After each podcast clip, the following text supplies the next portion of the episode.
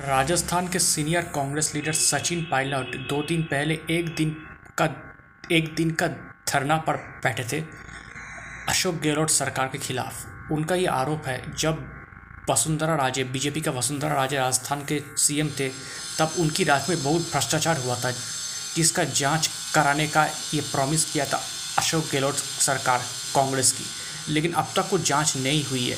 तो इसलिए सचिन पायलट अशोक गहलोत सरकार के खिलाफ धरने पर बैठे कि उनका जांच कराना जरूरी, वसुंधरा राजे के खिलाफ भ्रष्टाचार के जांच कराना जरूरी है। तो इस पर कांग्रेस में थोड़ा सा हलचल मच गया। बहुत से लोग बोलने लगे कि ये एंटी पार्टी एक्टिविटीज़ है, क्या उन पर कार्रवाई की जाएगी। लेकिन कांग्रेस पार्टी ने अब तक सचिन पायलट पर कोई कार्रवाई नहीं किया है और सचिन पायलट लंबे समय से नाराज़ है पार्टी से। पार्टी इसके बारे में अगर नहीं सोचेगी तो नुकसान हो सकता है राजस्थान में।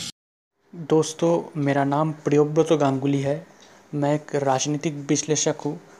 तो आपको मेरा पॉलिटिकल एनालिसिस कैसा लग रहा है?